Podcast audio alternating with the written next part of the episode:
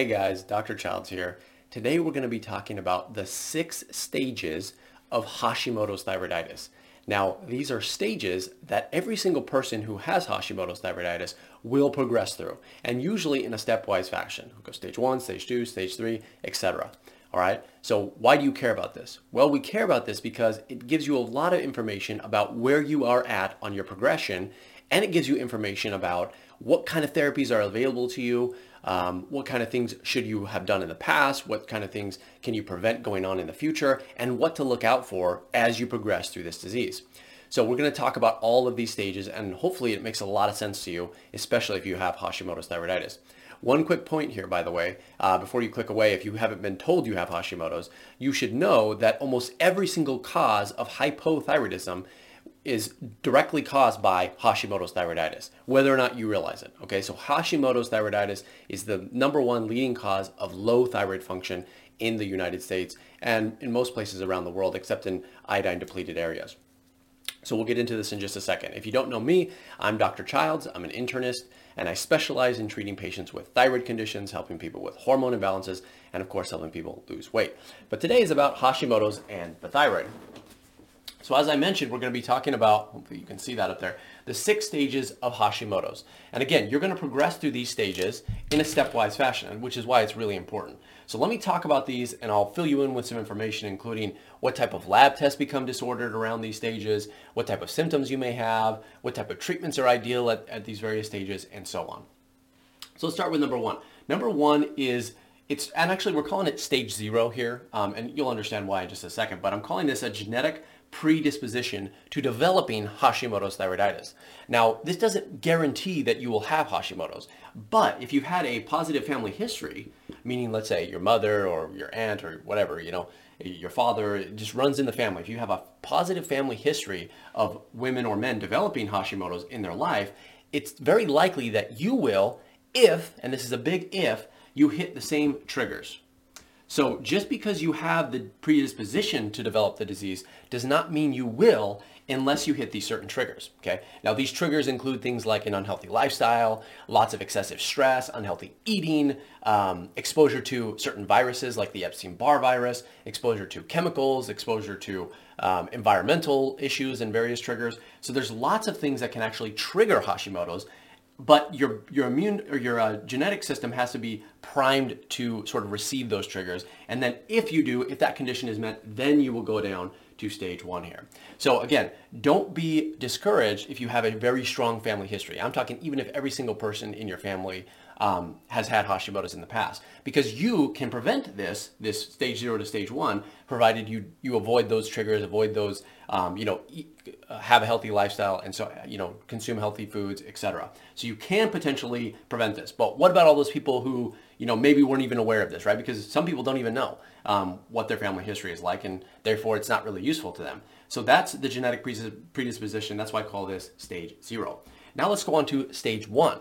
Now stage one is really when we get into what defines Hashimoto's thyroiditis, and that is the autoimmune attack of your own immune system on your thyroid gland.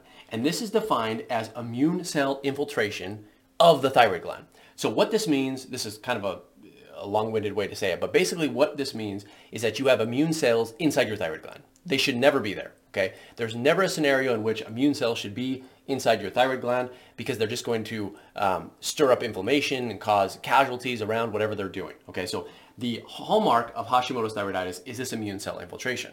Now around this same time, this is when you start to experience positive antibodies. I know that looks like tab, it's not. This is supposed to be a positive sign, and then the AB stands for antibody. So this is basically telling you that in this early, early, early stage disease, you will experience positive antibodies, which can be tested for, tested for. And you're going to see why this is so important in just a minute here as we talk about the various tests and when people get diagnosed. But I want to point out that this is very early stage, and because it's so early, this is the best time to start treatment. Okay, that's what that TX means. It means treatment. If possible, the best time to have any sort of treatment here um, is to start at this immune cell infiltration when you have positive antibodies, but normal thyroid lab tests. Now the problem is most people have no idea that they're at this stage because they have really low grade symptoms. And when I'm talking about low grade symptoms, I'm not talking about hypothyroid symptoms because what's happening here is the body, even though there's damage to the thyroid gland, the body is still able to compensate for that thyroid gland by just pumping more out. But the process of getting that extra thyroid hormone out to compensate causes, you know, fatigue and a little bit of feeling run down and things like that. So the symptoms are there, but they're very low grade and they're not specific to the thyroid. Okay, so that's why it's kind of hard to diagnose at this stage. But if you are able to diagnose, which is why, by the way, I'll recommend that if you're just going to go in and get um, some lab tests and maybe you're just feeling a little rundown um, or a little fatigued, grab those antibodies. Whatever test that you're getting at the doctor's office, grab those antibodies and see where you're at. Because if you can catch this early, again, this is the best time to start your treatment. Lifestyle interventions, changing your diet, reducing your stress, taking some supplements, replacing nutrient deficiencies. These are all things that will have a dramatic impact and may actually prevent.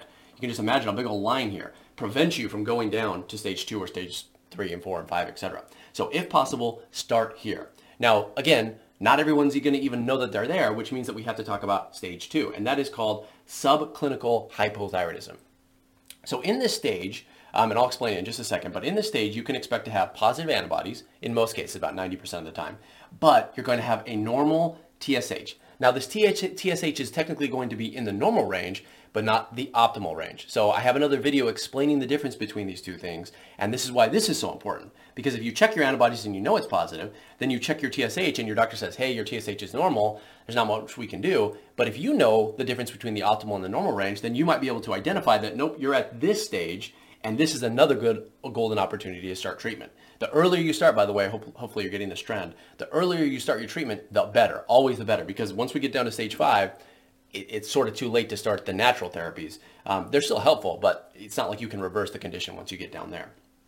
So again, subclinical hypothyroidism means that the thyroid function is now low. Okay, so you, now you are starting to experience low thyroid symptoms. And these are going to be symptoms like fatigue, weight gain, hair loss, minor constipation. They're going to be, you know, there to a varying degrees, but you will start to experience those. And most people are taken to the doctor at this point. Um, but if they're not tested for the antibodies, and they don't know the difference between a normal and optimal TSH, they will be missed. Okay, so like I said, it's missed by most doctors, but if you can, um, if you do get diagnosed, this is a great time to start thyroid medication. Now, the reason I say that is because you should be doing all the natural treatments we talked about previously, changing your diet, taking supplements, exercising regularly, getting more sleep, reducing stress. Those should always be, you should do those no matter what stage you're at. But if you can start thyroid medication here, it may help to actually reduce your antibodies. So I know some of you are going to balk at the fact that I'm recommending thyroid medication in this early stage. But if possible, um, I think you should because not only will you feel better, but you also might have an impact on reducing that damage to the thyroid gland. So that's stage two. Now, stage two and a half here um, is one that I've added the reason I've added it uh, in parentheses is not is because not everyone will go through this, but I want to at least let you know because you might be in this stage and you're in this sort of limbo area and it's sort of hard to understand as a thyroid patient based off what I'm explaining here. But as I explain what stage 2.5 is, hopefully it'll make sense to you.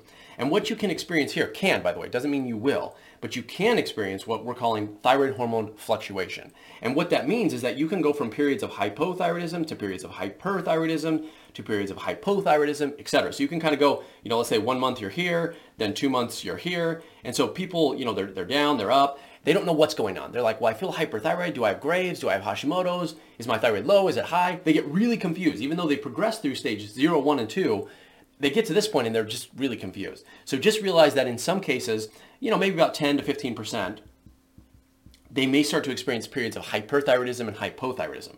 What you need to know though is no matter what, even if you have these periods of hyperthyroidism, you will always progress to the next one, which is overt hypothyroidism. So all roads through Hashimoto's lead to low thyroid. Okay, that's where you're always heading. If you don't if you don't get any treatment or you don't prevent it, you will eventually, no matter what, end up at hypo or low thyroid function. And that's number three here. So stage three is overt hypothyroidism. Now at this stage, you can expect to have positive antibodies. Now though, you will experience that high TSH. So even the most, um, even doctors that don't understand the difference between optimal and normal, they will finally say, oh, whoa, you, you've got thyroid problems here. So this is, it's so obvious because you have overt hypothyroidism that the TSH is now elevated to the point where it's it's obvious to diagnose even for the you know endocrinologists and, and family practice doctors.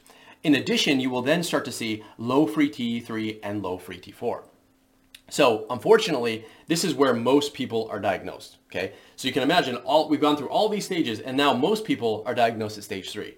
Now it doesn't mean it's too late to start treatment down at stage three, But it doesn't mean that you miss some golden opportunities through stage one and stage two and potentially stage two and a half to use those um, those natural therapies I was talking about. And the earlier you can start those natural therapies, always the better. Okay, so the earlier you can start those therapies, the more effective they're going to be. Um, the fewer therapies you'll have to add on top of each other. Like for instance, if you could start at stage one and just change your diet or maybe go gluten free, that might be enough to stop it. But now that you're down at overt hypothyroidism, now you're probably going to have to go gluten-free, dairy-free, soy-free, you know, maybe even have to do elimination diets, various other types of more intense diets and things like that. So most people are diagnosed here. And what you should also know is that by the time you get to this stage, most people have had their Hashimoto's for 10 plus years. Okay. I know it's, it's very frustrating, especially if you're here right now and you're listening to this.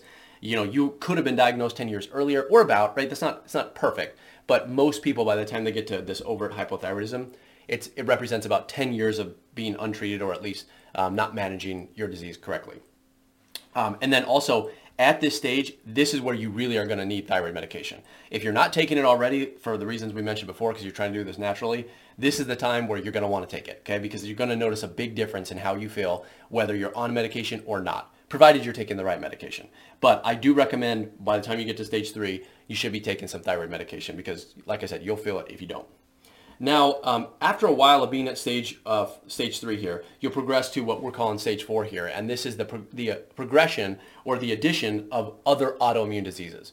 So what happens is if you don't treat the root cause, whatever's causing your immune system to be flared up, which may or may not be possible depending on what um, what caused it, what will happen is that your immune system will then start to attack additional systems in your body. It won't be the same antibodies. Okay, so some people get confused about that. They'll think, well, if I don't treat my Hashimoto's antibodies, then those antibodies will start attacking other areas in the body. It doesn't work that way. But what does happen is that the immune system whatever caused the, the disruption to, to cause your immune system to attack the thyroid, that root cause didn't get treated. And so then it might start to create antibodies to other areas of the body. So it could be to your kidneys or it could be to your joints. That would be rheumatoid or that would be RA or rheumatoid arthritis. It could be to your kidneys, which could be lupus. It could be to your skin, which could be vitiligo. Um, and it could be also celiac disease, which would be the, um, the component of gluten. So you can develop these additional autoimmune diseases. And that's another reason why you want to try and prevent this from happening. Now, provided you don't do any of this stuff, like I said, or maybe you just end up here. By the way, there are going to be some people, by the time, unfortunately, that they listen to this, they will be at stage five, and I'll lift this up so you can see it. Stage five is end stage Hashimoto's, which is usually represented by thyroid gland atrophy. Now, once you get to end stage, end stage Hashimoto's, this represents an irreversible stage. Okay, so what this means is that there's been so much damage, usually for decades, 20 to 30 years. There's so much damage done to the thyroid gland that it's just not, you can't repair it. Okay, so it's there physically in your body, but it's shriveled up and atrophied, meaning it's smaller than normal and it doesn't produce thyroid hormone anymore. So it's essentially the same thing as having a thyroid that's been irradiated by radioactive iodine or surgically removed um, through surgical means. And so you might as well not have one. And at this stage, the natural therapies, you can't reverse the condition. They're still beneficial, but you will be required to take thyroid medication for the rest of your life. Okay, pretty much no matter what. Because again, you have to have thyroid hormone to survive. And if your body can't produce it, you have to get it somewhere. Now, the whole goal here is to prevent this from happening, stage five. You want to prevent at, wherever you're at on this stage, by the way, wherever you're at on these stages, you want to prevent yourself from getting to stage five. If you're at stage five, well, you got to deal with it, and that's okay. There are things that you could still do. But if you're at stage three or two or two and a half or two or one, that's when you want to start those treatments and you want to be aggressive. So if you're listening to this, I want you to think to yourself, where do I fit on here? What stage am I at? Um, and be realize that the farther you go down these stages, the more aggressive you're going to have to be with your therapy. So if, by the way, if you think you're at like let's say stage three or stage four, and you're like, oh, I'm, I'm dabbling in going gluten free, meaning you're trying but you're not really doing it, that's not going to cut it. Okay. By the time you get down to those stages, you've had this for 10, 15 years or so, you're going to have to be more aggressive. You're going to need supplements. You're going to need um, to change your diet, probably elimination diet, maybe even a little more extreme, and so on. So think about it in terms of how aggressive you need to be and where you fit on these stages. But like I said, if you um, if you haven't, I want you to leave a comment below and tell me where you think you fit on these stages, um, and tell me how you're feeling, and tell me what type of therapies you've been using and whether or not they've been working.